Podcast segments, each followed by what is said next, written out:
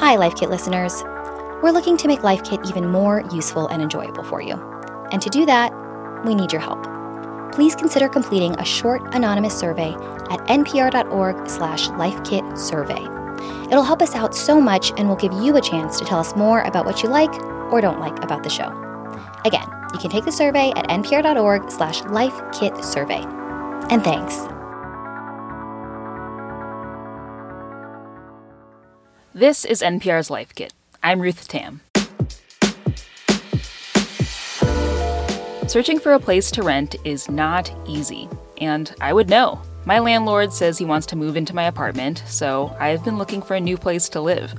And that means lots and lots of tours. Um, do you know what the square footage of this place is? Um, I can definitely find that out for you. Let me just uh, reference the listing. Um, so it's listed for the, on the tax record 489 square feet. I know, small. And weirdly, it had a working fireplace. Do you know what's included in the rent? So water is included in the rent. Um, obviously, trash, recycling, sewer, all of that stuff. Um, tenants are responsible for electricity and any um, cable or internet, um, you know, subscription. Yeah. I couldn't end this tour without checking off one of the most important things. You mind if I check the water pressure and no, all that? Pretty good water pressure. Yeah. Gotta check out this toilet. I know I'm not the only one who spent a lot of time during the pandemic looking at Zillow listings of houses I can't afford. I mean, it was fun to fantasize. But now that I'm actually looking for a new home, it's super overwhelming. I needed some advice. My name is Johanna Shreve. I am the Chief Tenant Advocate for the DC office of the Tenant Advocate in Washington, D.C. As Chief Tenant Advocate in DC, Johanna's job is to help tenants like me navigate the rental market. Her office is supposed to make sure tenants are safe where they live. But even Johanna understands that there's a difference between a roof over your head and an actual home.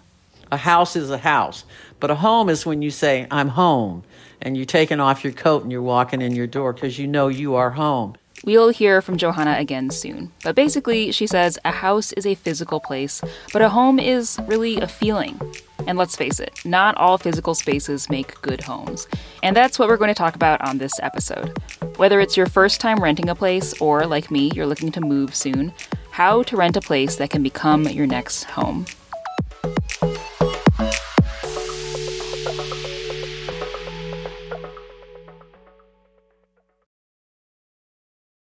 When you're first starting off looking for a new place to live, it's easy to get overwhelmed in all the small details. But here's a tip to start off with think big picture. What does home look, feel, sound, and smell like to you? How do you want to spend your time there? What separates it from school, work, or other people's houses? Well, it's all those are really personal questions. This is Ronda Kaysen. I'm a contributor to the New York Times, um, where I write a column called Ask Real Estate that answers readers' questions. Rhonda says that you're the best judge of what's important to you. I think the best thing to do is to make a list of your must haves and then put it in order. I'm a huge fan of lists, and then put it in order of priority. This is takeaway number one make a list of the things you want in a home.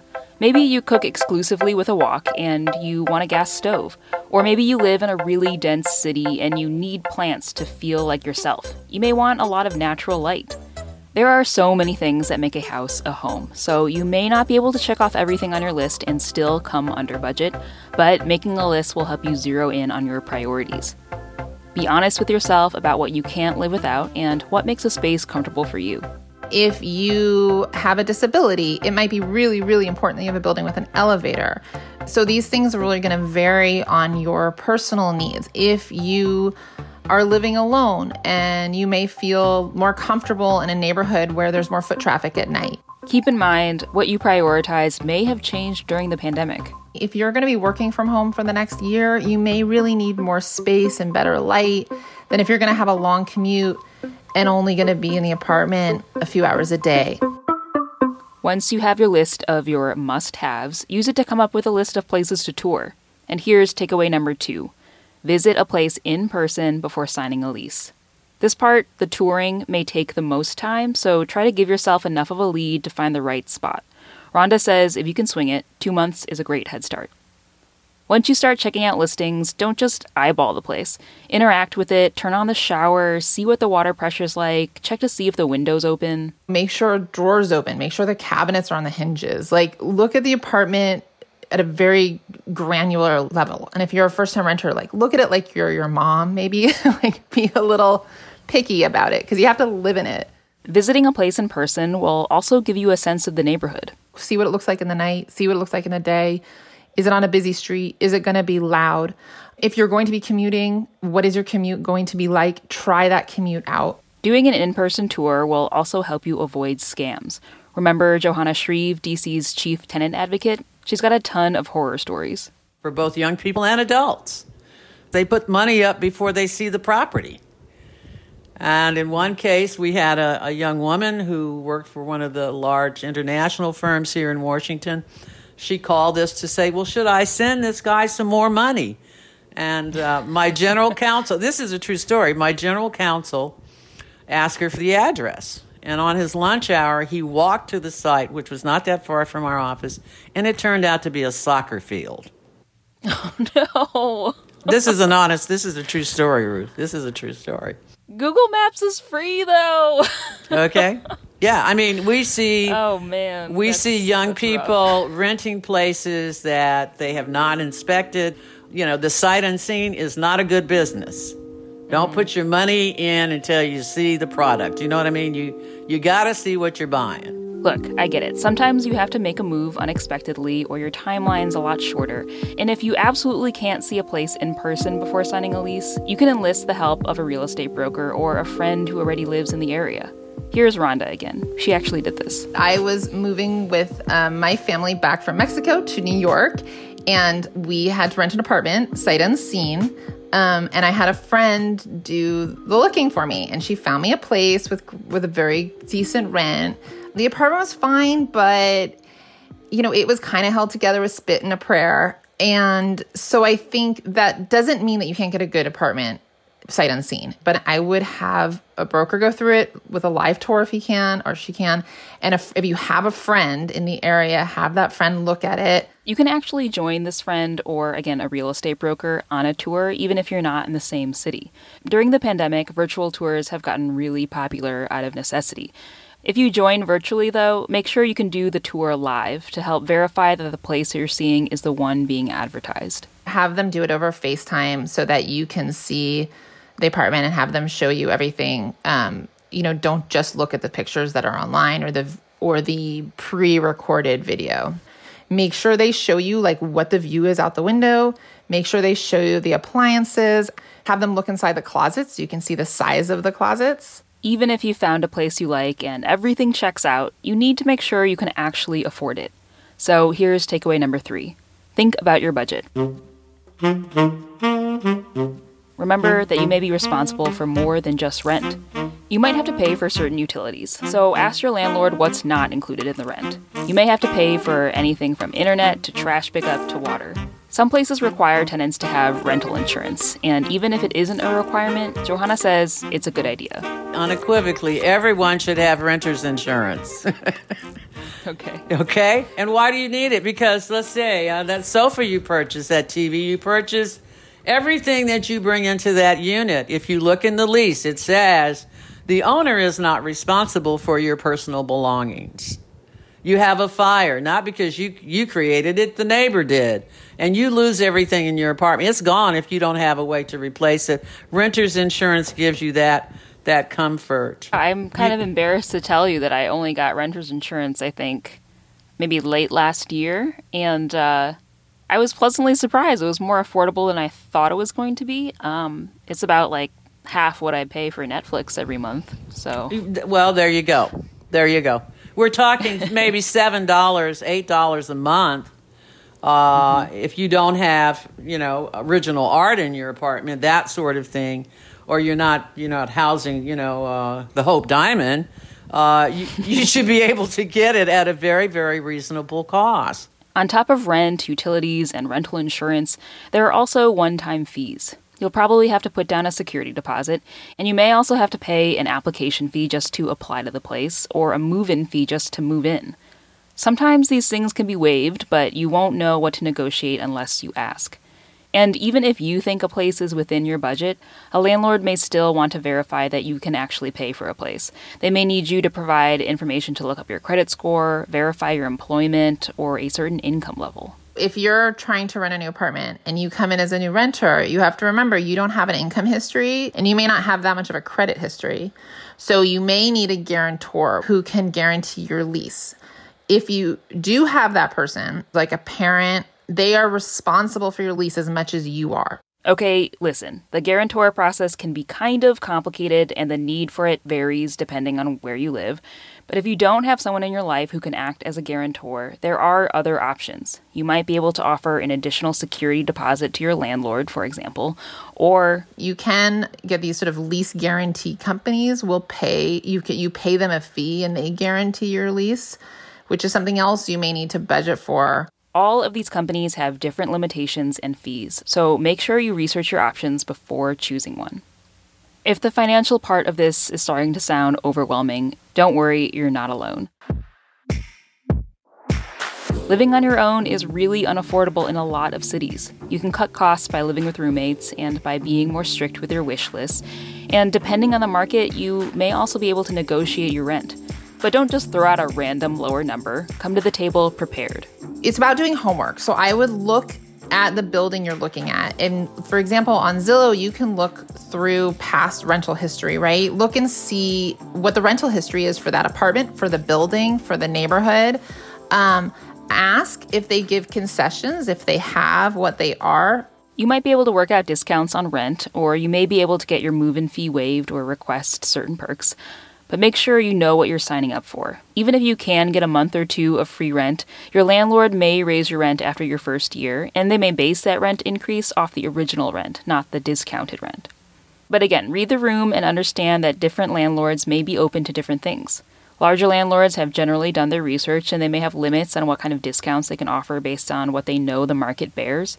Smaller landlords, on the other hand, may make calculations that are a little less data driven. When you deal with smaller landlords, um, you often have a lot more room to negotiate because a smaller landlord is going to care a lot more about who they get in the apartment.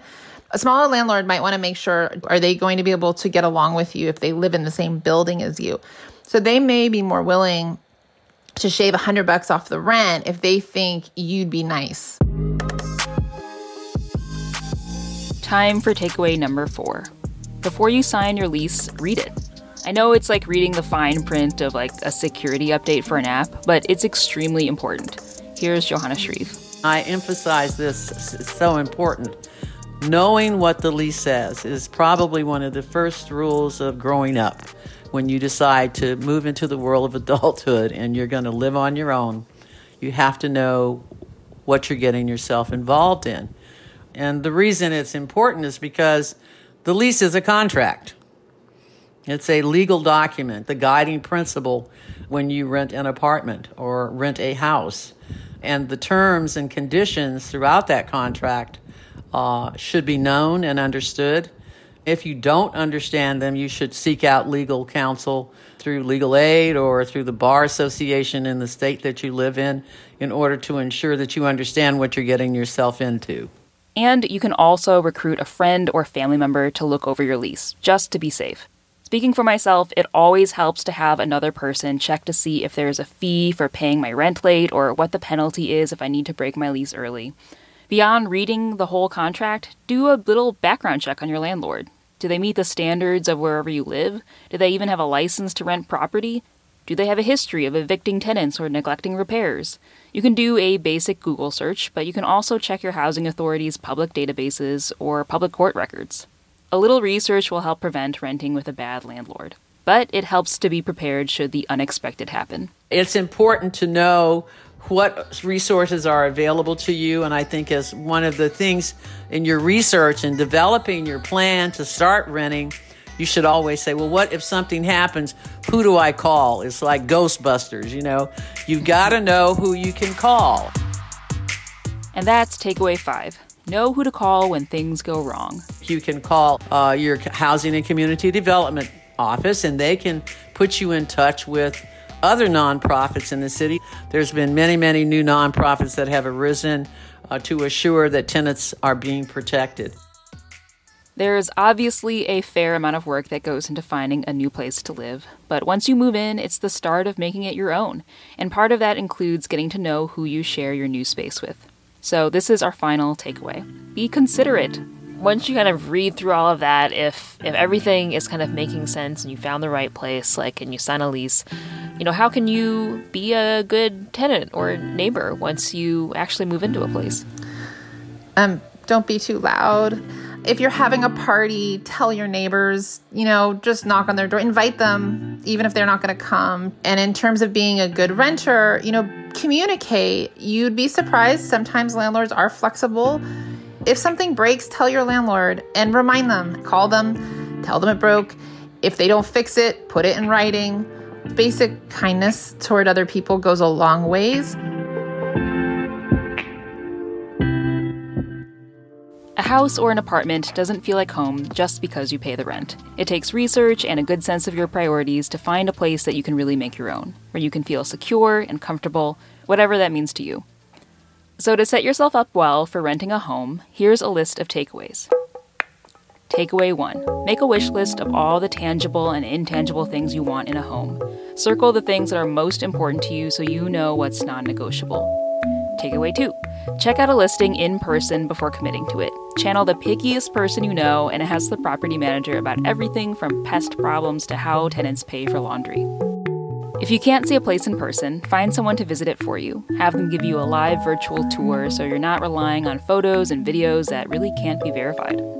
Takeaway 3 Mind your budget. In addition to rent, there's utilities and rental insurance, and there are also one time fees like the security deposit, application and move in fees. When it comes to negotiating, do your homework and come to the table with facts about the market. Takeaway 4 Before you sign a lease, read it. Know your rights as a tenant and understand what you're committing to. Takeaway 5 Know who to call if things go south. Your city may have a department dedicated to housing or a tenant advocacy group. You can also contact local legal aid organizations or your state's bar association if you wind up needing legal representation. And our sixth and final takeaway be considerate and communicative with your landlord and neighbors. If you live in a building with others, the people around you can make the difference between whether your house feels like a home. And remember, you make that difference for other people too. Before we wrap things up, just a quick reminder again to have you complete that survey we mentioned at the top of the episode. It's at npr.org slash lifekitsurvey. It'll really help us out. Again, that's npr.org slash lifekitsurvey. For more Life Kit, check out our other episodes. We've got one on how to move on a budget, another on comfort decorating, and lots more on everything from health to finance to parenting. And you can find those at npr.org/lifekit. And if you love Life Kit and want more, subscribe to our newsletter at npr.org/lifekitnewsletter. And now, as always, a completely random tip. Hi, my name is Deb Meyer. I always need more than two hands to blow dry my hair, so I had a toilet paper holder that is on a stick. And one time I just picked it up, put it on my counter in the bathroom, put the hair dryer in it. The toilet paper roll holds it in place, aim it right in my head, and boom, I have two free hands to blow dry my hair. Never have a sore shoulder, dry my hair easily, and it's been fabulous, and anyone can do it. If you've got a good tip, leave us a voicemail at 202 216 9823 or email us a voice memo at lifekit at npr.org. This episode was produced by Andee Tagle. Meghan Keane is the managing producer. Beth Donovan is the senior editor. Our digital editors are Beck Harlan and Wynne Davis. And our intern is David West. I'm Ruth Tam. Thanks for listening. Over this last year and a half, the world's been through a lot. So, on this season of the StoryCorps podcast, we'll hear stories reminding us that even when times are hard, we can still begin again. Listen to our new season wherever you get your podcasts.